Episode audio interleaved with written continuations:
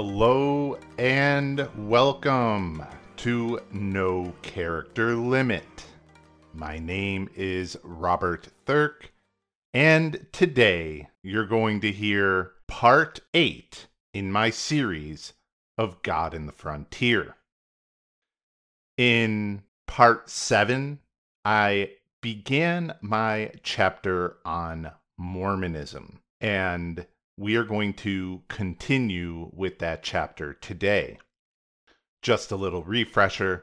I talked a lot about the beliefs of Mormons in the last section and what it is that is found inside of the Book of Mormon that Mormons actually believe. In this part today, I'm going to really focus in on the life of Joseph Smith because he is a product of the Burned Over District and grew up right outside of Rochester. I will also be talking about the rise of Brigham Young after the death of Joseph Smith. And so while these two episodes do have a natural separation point, it really would be recommended by me to at least go and listen to part seven if you have not heard it yet before listening to this part, because I do reference a lot of the things that I bring up in part seven. All right, and with that, please like, rate, or review if you've been enjoying this podcast. I'm trying to get it out to as many people as possible. Another way to support it is by a donation. If you do donate, you can get a copy of a writing piece that I have done, so please consider that. And with all of the housekeeping done there, we're going to get into part eight of God in the Frontier.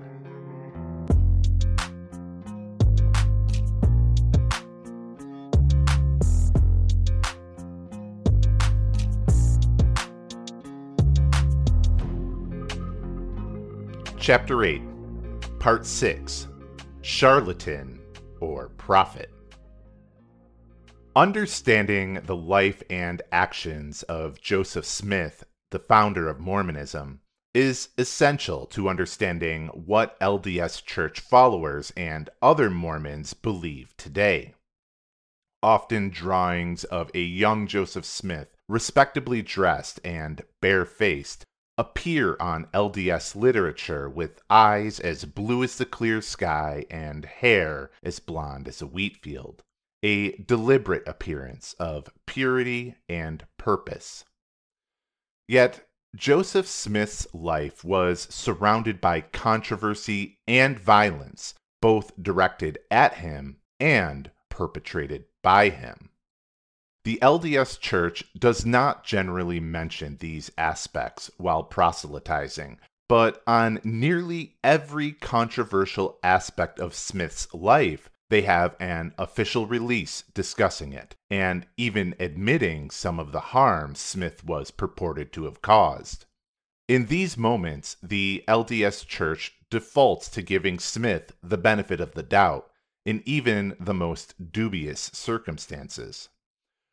With this viewpoint, Smith is often seen as merely a victim that is harassed and attacked anytime his luck is up because he only wished to bring the truth of God to the people of our modern world.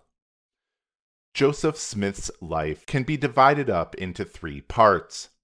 His life before finding the gold plates while living in New York helps set the stage for the type of person Smith was before he became a prophet. Then, his life as a prophet moving further and further west to find a new Zion for his people.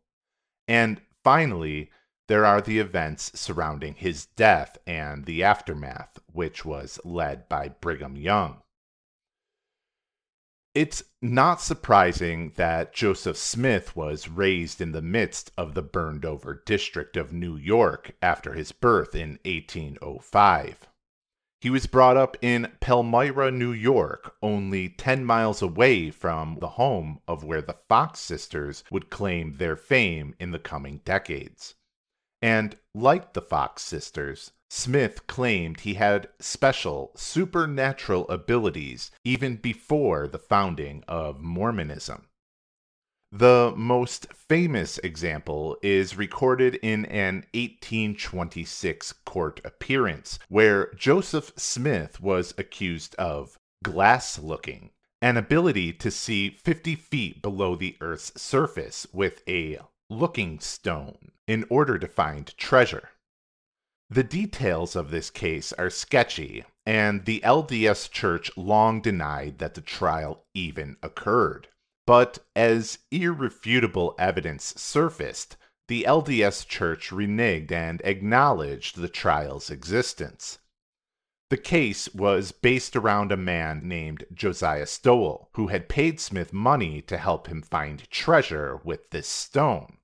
But it seems unlikely the case was brought to court by Stowell himself, because when the judge asked whether Stowell believed in Smith's seemingly impossible skill, Stowell replied, "Do I believe it? Do I believe it? No, it is not a matter of belief. I positively know it to be true." So, with Stowell himself satisfied with the work of what could only be either described as a charlatan trick or a miracle, Smith was never found guilty in the case and was free to go. It is this fact that he was never found guilty that members of the L D S Church through B Y U research often cite regarding this case. Stowell was the only man who had reason to charge Smith with a crime, and he was fully satisfied with Smith's work. Mormons, with the prescience of hindsight, might be willing to attribute this skill of Smith's to his forthcoming divine abilities. Yet, more skeptical critics have argued that Smith convinced people of his glass-looking powers by taking items from others and hiding them, and claiming he could find the missing or hidden items with his stone. Interestingly enough, treasure hunting is also at the heart of the origin of Mormonism. In eighteen twenty-seven, one year after his trial of glass-looking, an angel Smith called Moroni allegedly visited him to tell him where to find the fifty pounds of gold plating engraved with the messages of the ancient American Christians that would become the Book of Mormon. The ancient Israelites' perilous journey to America, the ascent of their great civilization, the visit of Jesus Christ and his teachings, the warring between the descendants of the Israelites, the end of Christian practices in America, and the plight of the prophet Mormon, all inscribed in these golden plates in a language long dead and forgotten. While Smith openly proclaimed that he had found these mysterious yet untranslated golden plates through an angel, he absolutely refused to show them off publicly. L D S members forgive this because in a time when upstate New York was still largely considered frontier land, it would have been foolish for Smith to show off such a valuable relic, because it would have almost assuredly been stolen from him. The fifty pounds of gold plating alone would be invaluable. But others remain skeptical, including those who lived in the same town as Joseph Smith. To prove the existence of the plates, Smith found eleven witnesses to show them to and confirm that Smith truly had found it. L D S members confidently point to these witnesses as evidence enough that Smith did actually possess the plates. And so now all Smith had to do was translate these plates from a language that nobody knew into English so that he could finally share the true teachings of Christ with the world.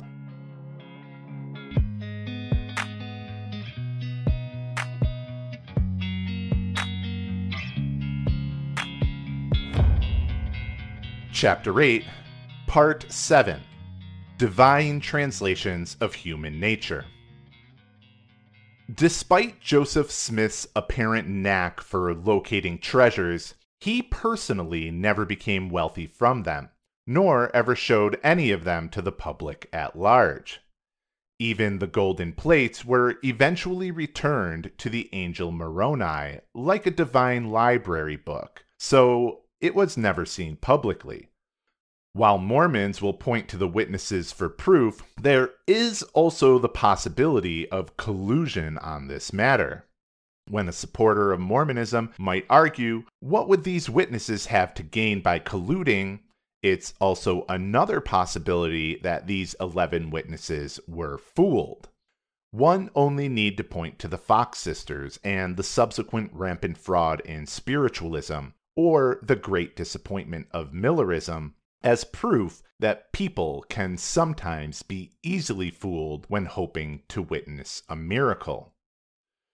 Could Smith have created an obvious fraud in the same vein of Florence Cook creating the spirit Katie King? Were these witnesses perhaps chosen by Smith for particular characteristics of gullibility or loyalty, brought to some secret location with a chest and dim lighting, only to strain their eyes to see this ancient artifact? Could Smith have used some other metal that, when shrouded in darkness, might be used as proof of his treasure-finding abilities? Could they have stood around glimpsing and peering at the partially obscured object while being warned by Smith not to get too near or to touch it due to its priceless quality? Did he thank them solemnly as each one left, promising to stand by him when others questioned the relic's existence? Regardless of how the fateful reveal to the witnesses bore out, Joseph Smith now used them as evidence of the plate's existence and went about translating them into English. In order to do this, he, interestingly, didn't even need the plates at all, but instead placed his magical seer stone into a hat so that it was dark enough to read the illuminated text in English, maybe similar to the glowing writing on the ring from Lord of the Rings. How exactly the writing appeared is not usually focused on. So, inside of his hat, Joseph Smith translated these ancient writings into the Book of Mormon. Like the prophet Muhammad receiving the Quran through his communication with the angel Gabriel, Smith was able to properly translate the Book of Mormon through his guidance by the angel Moroni. To this day, depictions of Smith with his face buried in his hat are used to both mock and revere Mormonism. As Mormonism eventually grew in numbers, Smith revealed that he even had earlier divine encounters with not only the angel Moroni, but God and Jesus as well. Just like Charles Grandison Finney, Joseph Smith too had his divine experience with God in the woods of upstate New York. Smith claimed that it was this experience which caused him not to join any existing branch of Christianity, because God told him directly that they were all misguided. Now that he had successfully translated the golden plates into English through a divine miracle that did not require actually reading the plates, Smith was ready to adjust his beliefs to the new real Word of God. But the translation process of the golden plates by Smith was not done in complete seclusion, and one supporter who believed Smith and helped him was Martin Harris. Harris, one of Smith's golden plate witnesses, was considerably more wealthy than Smith and aided Smith both personally and financially through his early days of being a prophet. Harris would obediently write down the words Smith translated directly from the hat. As Smith's face took up the entire hat, Harris himself never saw the glowing text because it was dim to begin with, and, after all, it was Smith that was the prophet, not Harris. But when Harris's wife began to doubt the integrity of Smith's translations, she insisted that her husband bring some of the documents that Harris had been copying home with him so that she could see for herself.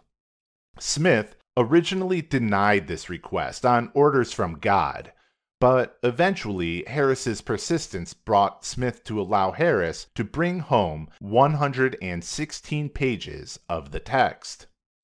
Harris's wife then proceeded to hide it because she wanted to compare a second translation of these pages to the original for proof that Smith was not just making something up out of a hat. Naturally, Smith was furious and claimed that it was impossible to go back and translate everything verbatim again. Luckily for Smith, he had another divine revelation which told him to write an abridged version instead of the one hundred sixteen pages word for word again.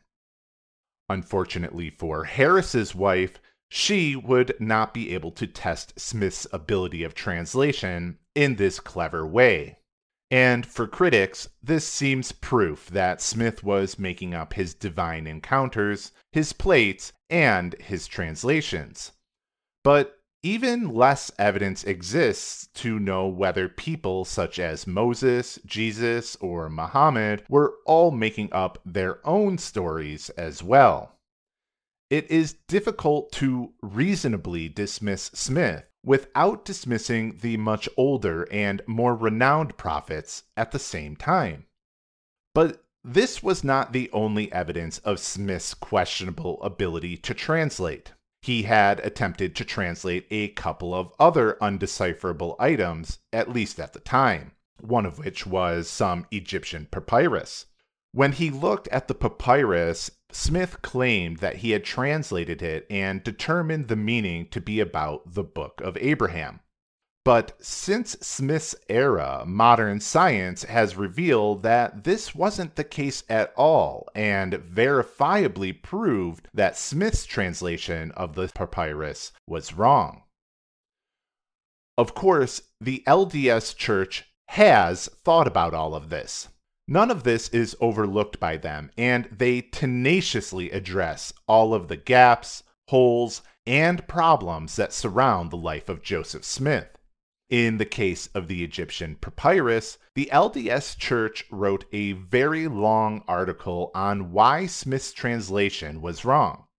The church admits that the papyrus does not say anything about the Book of Abraham as Joseph Smith had claimed it did. But rather than that simply settling anything, the L D S Church posits that there might be legitimate reasons for this. For example, maybe Joseph Smith interpreted another part of the papyrus, and since the papyrus disappeared for a time between Joseph Smith's possession and the museum's possession, that the actual translated piece had gone missing. Or, if that's not the case, and this is the exact piece of papyrus Smith did translate, what if Joseph Smith's concept of translating was actually different from the museum's idea of translating? After all, Joseph Smith had the ability to translate divine materials with divine tools, which would be a different process than any human findings without divine help, naturally. Conveniently, as with spiritualism, this would require absolutely no evidence to be accepted. When documents or items are not strictly and unbrokenly in the church's possession, L D S members often question the authenticity of what happened to them in the interim. Another inaccurate translation Smith was said to have given is often argued by the L D S Church that Smith never actually translated that item, so that one doesn't count. Rather than admit to a second inaccurate translation that would need to be explained away, the L D S Church prefers to reject it even occurred outright. Because If it had occurred and it was also inaccurate, what an inconvenient truth that would be. The L D S Church approaches differences from the outside world with the precision of a lawyer and the passion of an intellectual, leaving endless readings that feel both tedious and bloated. When people question the integrity of Joseph Smith, L D S members quickly become defensive. They claim that there are people out there who are jealous, angry, and hateful, some of which have desires to see the truth of God and Smith destroyed. Often, there is an echoing of the famous saying about first being ignored, laughed at, fought against, and then winning. They will wax verbosely on how some people just don't want to see the truth. Infuriated by this, those that find the Mormon story doubtful often become determined to show exactly how bad and wrong-headed Smith was, while the L D S members parry the blows by sowing doubt into all the evidence used against them. Over and over, this dance between the L D S Church and those who are staunchly against Mormonism dive into incessant minutiae, certain that this story or that evidence will be the undoing of the other. Those who argue against Mormonism scrutinize the book, finding a variety of anachronisms, objects, places, and events that were out of sync with recorded history.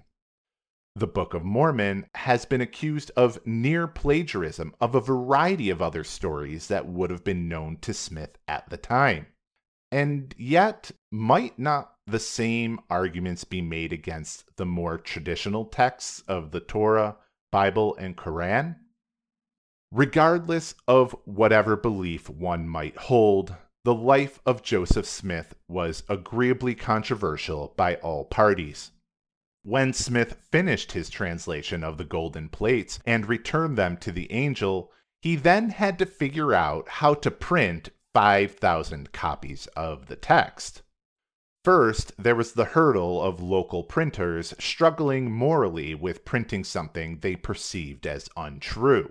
But the bigger hurdle was where to find the money, an equivalent today of about seventy thousand dollars to print the five thousand copies. Once again, Smith turned to Martin Harris, a seeming stooge in all of this to Smith's detractors, who initially agreed to fund the venture. Yet, when they had lined everything up for printing in the summer of eighteen twenty-nine, Harris suddenly became hesitant, fearing destitution if he were to fund the project. He would need to put up his entire home and property, while nearly everyone around him discouraged him from doing so.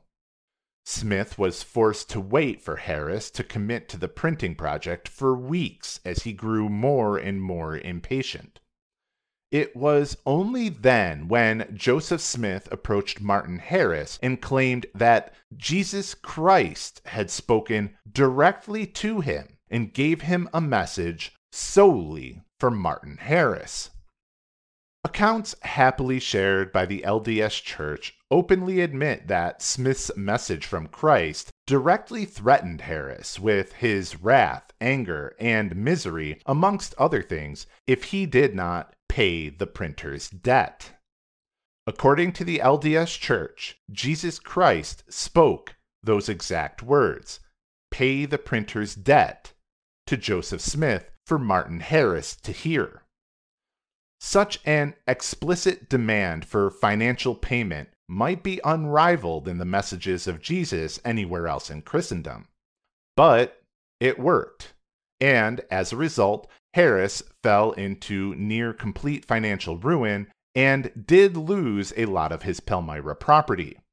But according to the L D S Church, he never regretted it, citing an interview where Harris claims Smith ultimately paid him back every cent with interest. While it is rational to question whether Smith's revelation from Jesus to Harris was genuine, the L D S Church does not scrutinize this too closely and accepts the actions leading to the printing of the Book of Mormon as just another example of divine will. Now that Joseph Smith had finally gotten the Book of Mormon translated and printed, it was now time for him to share God's message with the world. And ultimately, he would be chased out of the Burned Over District of New York forever.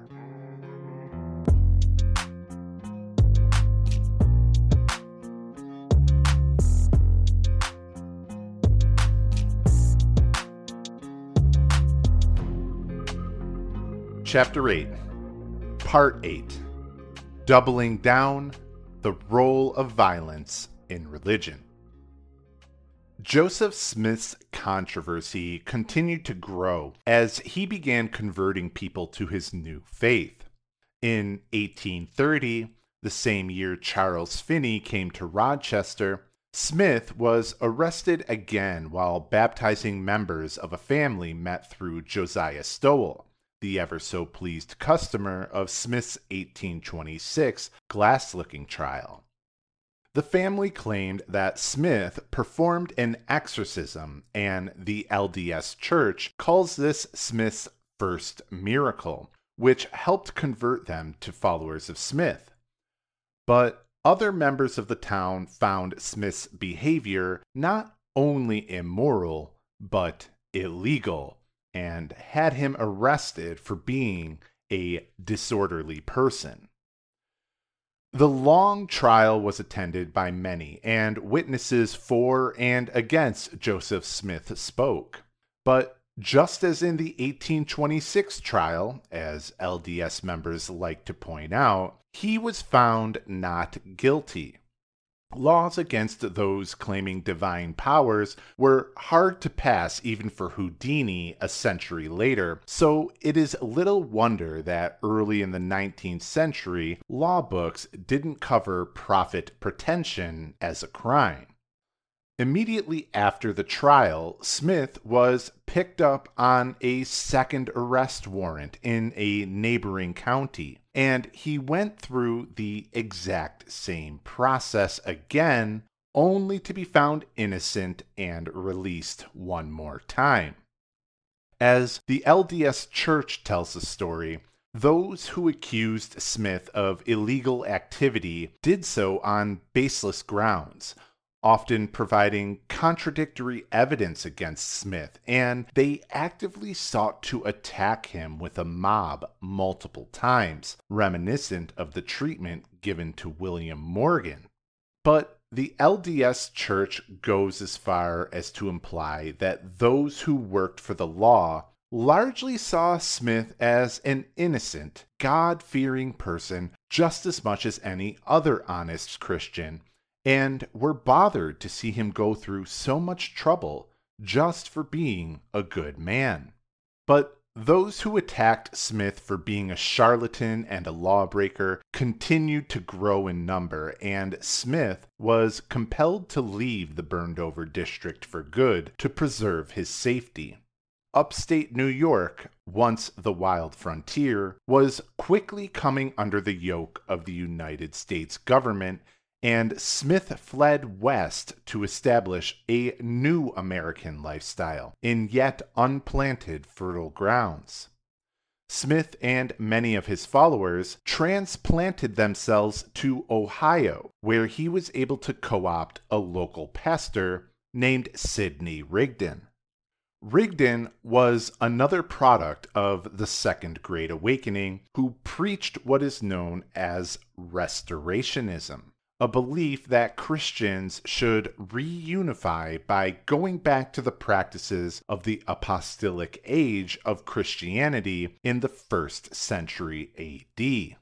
By going back to the way things were at the start, before all of the divisions of Christianity took place, only then could Christians truly unite to fulfill the will of God.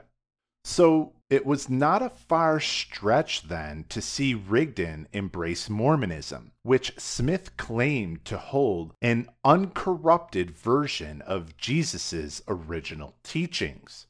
While restorationists struggled to interpret two thousand year old Christian practices, Here was a man claiming that he has all of them here, right now, written in plain English and translated through the direct help of God. Rigdon assisted in growing Smith's followers by joining his cause. Despite the enlistment of Rigdon, once again the locals of Ohio self-organized into a mob and attacked Smith. In March of eighteen thirty-two, a mob busted into Smith's home where he had been caring for his sick children, and he was beaten, stripped naked, smeared with hot tar, and covered in feathers. Then they attempted to stuff a vial of poison in his mouth, which he broke with his teeth. Sources claim a doctor was present to perform a castration of Smith, but ultimately did not follow through on this. Sidney Rigdon was also similarly attacked around the same time. While the L D S Church brings up this tragic incident as just another example of a long list of attacks by those looking to persecute the truths of Smith's vision, it is more difficult to find a source of this incident that doesn't come directly from the L D S Church. On one forum discussing all things Mormon, a user attempts to delve deeper into the causes of the March eighteen thirty-two attack on Smith. Some evidence suggests that Smith was attacked for having an inappropriate relationship with Marinda Johnson, a sixteen-year-old girl who Smith would marry years later as one of his multiple wives, despite her being married to another man and Smith not receiving consent from her husband. While this would explain the presence of a doctor to perform a castration, L D S members are quick to cast doubt on the allegations, pointing to evidence that the man who made these claims was allegedly Marinda's brother, while records show Marinda never had a brother. It appears the man was actually her uncle, not her brother, but the L D S members have already made their point. One proven inaccuracy is enough to dismiss any argument about any of Smith's potential wrongdoings. Other evidence suggests that those who were part of the attack received documents that Smith and the other Mormons were attempting to take their own property away from them, something Smith would be accused of later on when he moved to Missouri as well. Smith didn't merely stir up trouble with the locals, but was also catching the attention of the state and federal government. Even the L D S Church is fairly open about Joseph Smith's role in creating an illegal bank between eighteen thirty-six and eighteen thirty-seven while still in Ohio. After being denied approval of starting a bank, Smith decided to continue with the creation of one anyway. For the L D S Church, there is good reason for Smith to do this. The Mormons were cash poor, but land rich, so creating notes that were backed by the land in order to get additional funding was important to further the cause of Mormonism. The L D S Church posits that it's not unreasonable for them to do this because it actually was in line with the belief of alleged soft money advocates. The only problem they admit, before going on to list a variety of external causes for the bank's failure, was that it was illegal and short-sighted of Smith and other Mormons to have created the bank claiming suddenly, and specifically in this particular moment, that Smith was still merely a fallible man like anyone else. In the midst of the charges on illegal banking and bank fraud, Smith was also caught up in a conspiracy to murder a vocal anti-Mormon activist.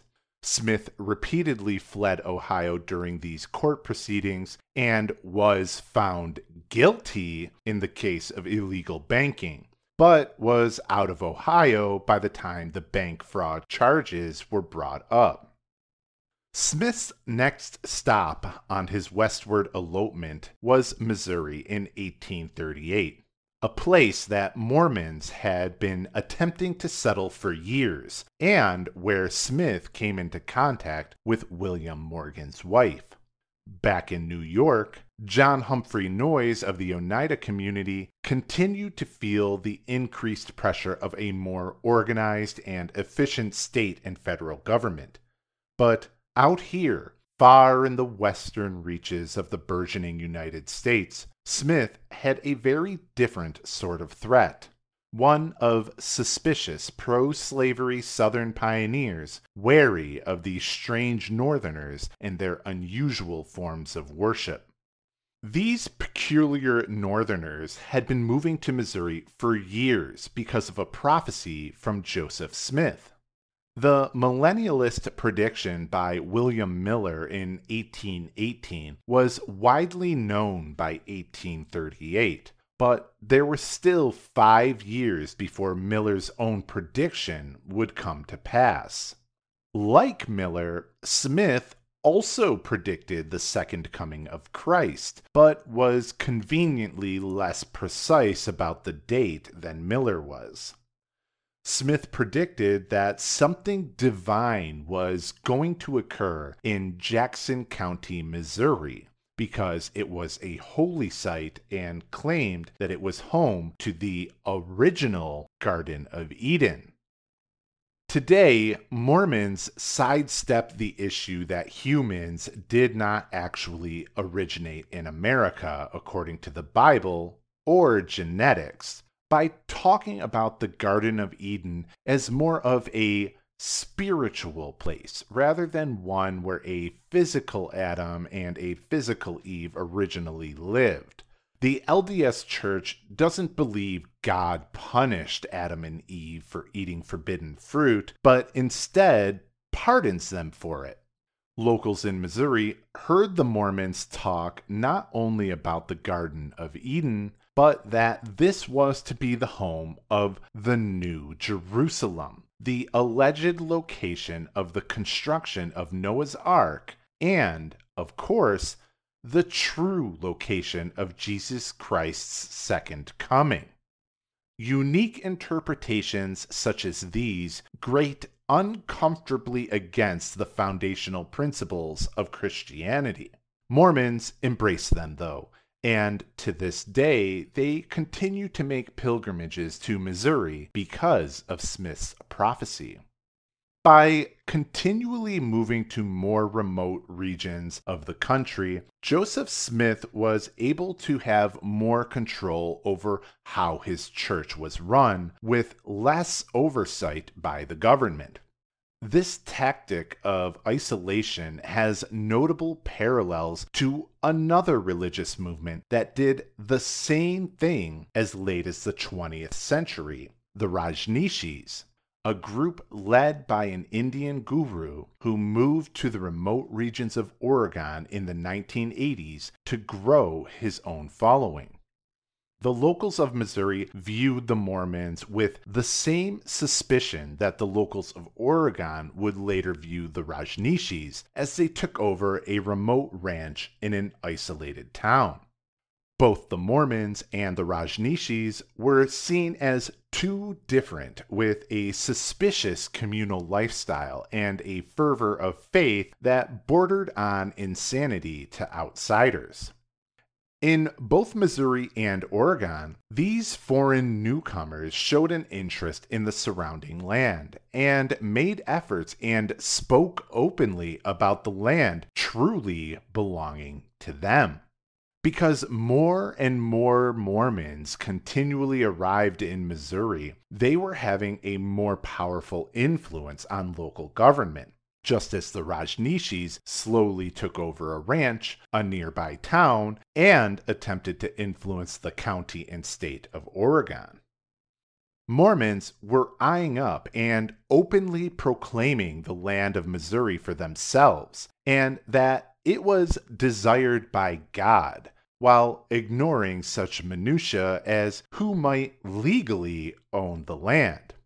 The suspicion continually deepened between the locals and the newcomers in both situations until it reached a flashpoint where the newcomers felt the only way to defend their vision was with violence.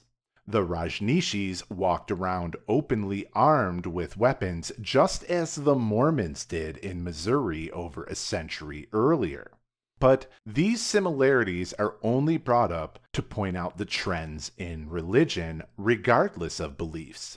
Mormons might be offended at being compared to the Rajneeshi cult, while detractors might find the comparison fitting. But this is not unique to these two groups, as nearly an identical situation has played out between Zionist Israeli Jews of the twentieth century and the local Muslim Palestinians. It is well established that this aggressive form of Judaism has systematically and forcibly been removing Muslim Palestinians from their home for decades, claiming God's will as their primary reason for their forced relocation. Depending on the belief of the individual and how they see the world through their own religious prism, depends on who deserves or does not deserve the land beneath them by order of God. For the Rajneeshis, the Zionist Jews, and the Mormons, the question of whether to commit violence to achieve the goals of what they thought was their divine right was prudent. All of these groups were aware of the increased stakes that violence would bring, and all of these groups committed to it, believing their ends would justify their means. For the Rajneeshis, their commitment to violence wiped their movement out completely. For the Zionist Jews, violence has haunted them daily for the past century as they continually grip and tear the land from the hands of the Muslims. But for the Mormons, the use of violence began in earnest with Smith's arrival to Missouri in eighteen thirty-eight. While the L D S Church points to attacks from lawless Missourians against the Mormons as cause for the violence, citing the alleged burning of houses, they also openly admit to the formation of a Mormon militia. Violence broke out on election day when Mormons were not allowed access to the polls, which is precisely what happened to the Rajneeshis as well. And Smith was accused of intimidating an officer and refused to go to court. Actual battles were fought between the Mormons and the Missourians with deaths on both sides until the fighting reached such a pitch that Governor Lilburn Boggs ordered the extermination of the Mormons if they did not leave. Joseph Smith was captured and arrested during the ensuing fight and was awaiting trial for treason and murder when he escaped due to a sympathetic guard. With the Mormons resorting to violence, intimidation, and murder, the lines begin to blur on who was victim to who. For Mormon sympathizers, it's easy to see honest Christian peoples amidst the lawlessness of the Wild West that were just trying to protect their families in the land that a real prophet had told them was theirs. But divine right to a land is a contentious issue. The fact that Governor Boggs expelled the Mormons on pain of extermination was not forgotten by Smith after he escaped to Illinois. Three years after the governor's extermination order, Smith allegedly prophesied a, quote, violent death for Boggs.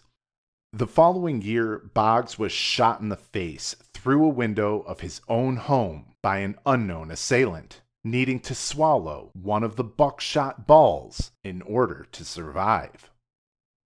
Time had passed quickly in the decade following Smith's exodus from New York. After he escaped Missouri, Smith purchased some land in the small town of Commerce, Illinois, a town of about three thousand people on the boundary of the still wild western American territories. The land was largely a malarial swamp, and some of the Mormons started to succumb to sickness. The Mormons put their industrious nature to use, draining the swamp, and they built a canal. As more Mormons poured into Commerce, their political power began once again to overtake the local population. Suddenly, the name of the town was changed to Nauvoo, a Hebrew word for beautiful, and Joseph Smith was elected mayor. In just a few years, Smith helped raise the population of Nauvoo sevenfold to about twenty thousand residents. For a while, life in Nauvoo was good. As the population grew, the city reached out to start charters for everything from a university to a militia. Unlike Missouri, Illinois was still disputed territory between political parties, and every vote counted, which put the Mormons in a powerful position for the first time in their history. Politicians couldn't be as heavy-handed as Governor Lilburn Boggs was with his extermination order of the Mormons. Both political parties paid respect to the burgeoning city of Nauvoo, which was becoming a center of trade and growing larger every day. It was often considered the last point of East Coast civilization to stock up on supplies before trekking the historic Oregon Trail. The crowning piece of architecture in the town was the Nauvoo Temple, a replica of which can still be visited today since the original was destroyed by a tornado. Joseph Smith felt so confident that he even decided to run for President of the United States, although he was not as viable a candidate in the same way as Mitt Romney was in the twenty-first century. It was while in Nauvoo that Smith journals about his membership of Freemasonry as well. Many detractors claim that this is evidence that Smith didn't get his temple worship practices from an ancient divine text, but instead merely from a secretive fraternal organization. The L D S Church glibly acknowledges that there are some similarities as well as differences about the practices of the Church with Freemasonry, but also, they say the same is true about how traditional Christian worship has changed forms to match the changing times, a position that undermines their claim of living as the original Christians intended, while simultaneously strengthening their current legitimacy. While everything seemed to be going swimmingly, a corruption was gnawing away at Nauvoo just under the surface. In order to secure their own protection, Smith knew that the population of Nauvoo had to be substantial enough to help protect Mormons from another attack.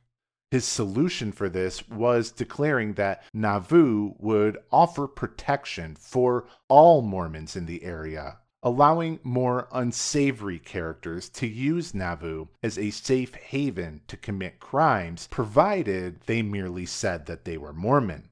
When the Rajneeshis were faced with this same problem, they bussed in homeless from all over the country to swell their numbers in a similar move.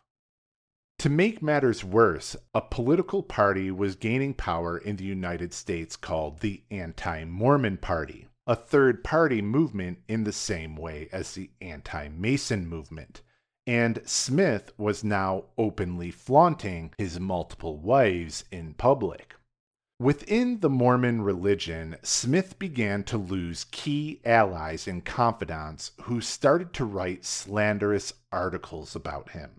Then, to top it off, once Lilburn Boggs recovered from his assassination attempt, he made the nation's first effort at extraditing an individual from another state in order to hold Smith accountable for the attempt.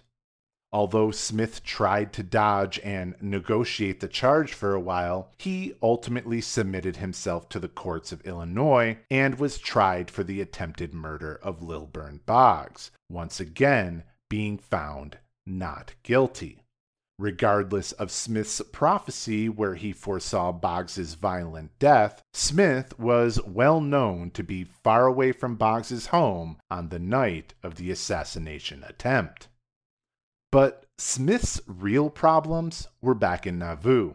The slanderous articles written by the anti-Smith faction caused the Smith-friendly city council to convene an emergency meeting to declare that the newspapers needed to be collected and burned, as well as the destruction of the printing press used to make them.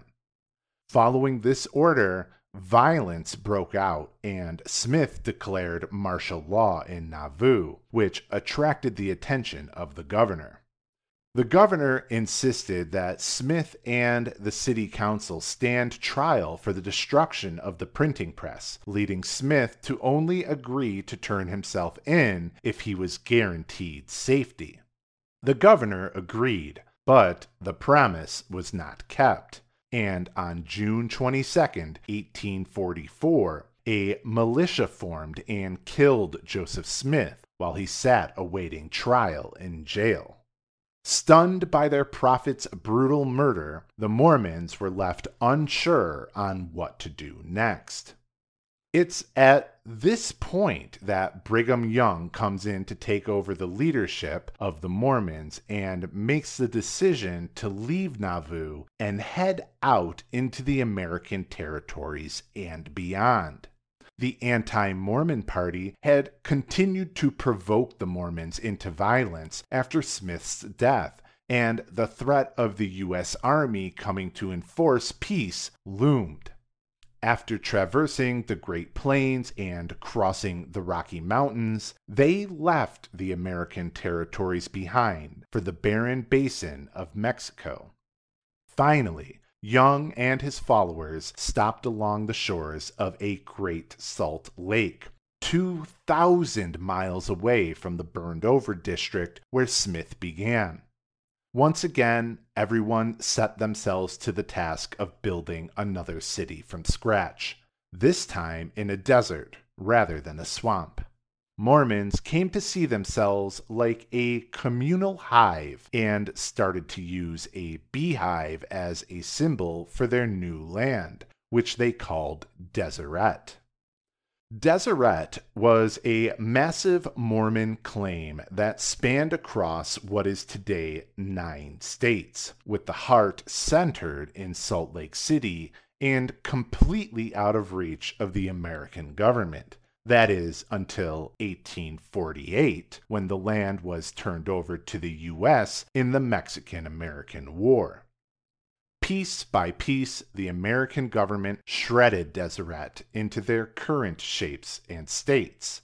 When gold and silver were found to the east and west of Salt Lake City, Nevada and Colorado was carved from Deseret. The American government wasn't going to let it be called Deseret anymore either, and changed the name of the remaining land to Utah, after the native Ute Indians, the people who had populated the land for far longer than the Mormons. As the American army came to claim the land that the Mormons called home, they were met with armed resistance, this time while under the leadership of Brigham Young. He directed the budding L D S church followers to take up arms against the federal government. This is remembered in history as the Mormon War, Utah War, or the Mormon Rebellion. The biggest tragedy that came from the Mormon War is remembered as the Mountain Meadows Massacre in eighteen fifty-seven. Worried about an impending attack from the American army, the Mormons decided to close up shop entirely from anyone they did not know. When a wagon train of over one hundred people passed through Utah, the Mormons refused to do business with them, which confused the travelers. Surprised and low on supplies, the wagon train pressed on. Mormons trailed the wagons for a while, surrounded them, and ultimately attacked them, killing one hundred twenty men, women, and children, sparing only the absolute youngest and adopting them into their Mormon community. The L D S Church openly admits that the Mountain Meadows Massacre did occur, and there was no excuse for it on the part of the Mormons. But then they also go into a lot of detail about how it was the result of an unintentional miscommunication, and had things just been slightly different, the outcome would have been prevented. They claim the members of the church responsible for the massacre were ostracized, but those outside of the church saw things differently. Valuable items from the travelers at Mountain Meadow were seen in possession of Mormon hands, and were even being sold to travelers afterwards. The L D S Church denied their part in the Mountain Meadow Massacre for years, blaming the entire incident, perhaps unsurprisingly, on Native Americans. Even today, they mention that the Mormons involved were aided by Native Americans. Many still question how involved the Mormon leadership was with the massacre, particularly Brigham Young, who clearly had the power to order such an attack. The mass murder committed by the Mormons happened at the same time and scale as Bleeding Kansas, but the Mountain Meadow Massacre is often designated as less important in traditional historical narratives, relegated to the same level of attention as the Sullivan Expedition in New York. Negotiations ultimately prevented an all-out war with the U S Army, but once again the United States had enveloped the Mormons and re-encased them within a country that never fully accepted them to begin with. Their journey from the Burned Over District in New York to the deserts of Mexico could not save them from living under the laws and social norms of the United States. Faced with this prospect, the L D S Church decided to give up the violence, excommunicate the polygamists, and normalize their religion just enough to blend in with more mainstream Protestant Christianity, while still remaining distinctly separate.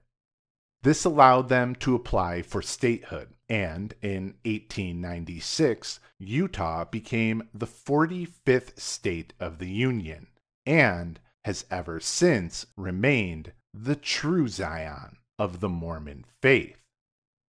Even today, when you look at the Utah state flag, they have the year eighteen ninety-six at the bottom of it, and wrapped in a big yellow circle is two American flags with a bald eagle standing over an emblem with a beehive at its center, indicating that it was Mormons who created the state.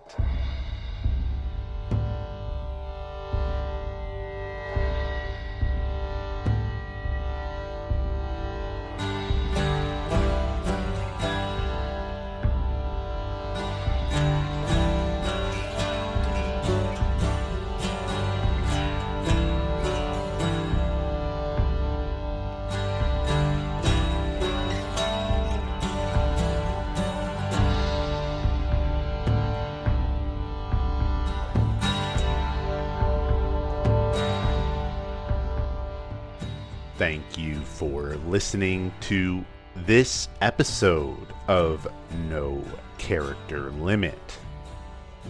Every episode, the sources that I used are located in the description if you would like to check them out.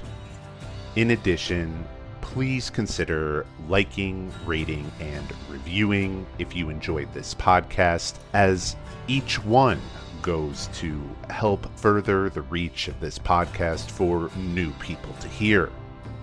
Each episode requires hours in research, writing, recording, and editing. So if you feel that what you just heard is worth a donation of any size, please go to the description and follow the links for that. Each donation comes with a free P D F copy of a writing piece of your choice, no matter the size of your donation, and you get a lot of extra features with that, including a lot of the artwork and graphs and pictures, as well as the descriptions that I don't include in the podcast.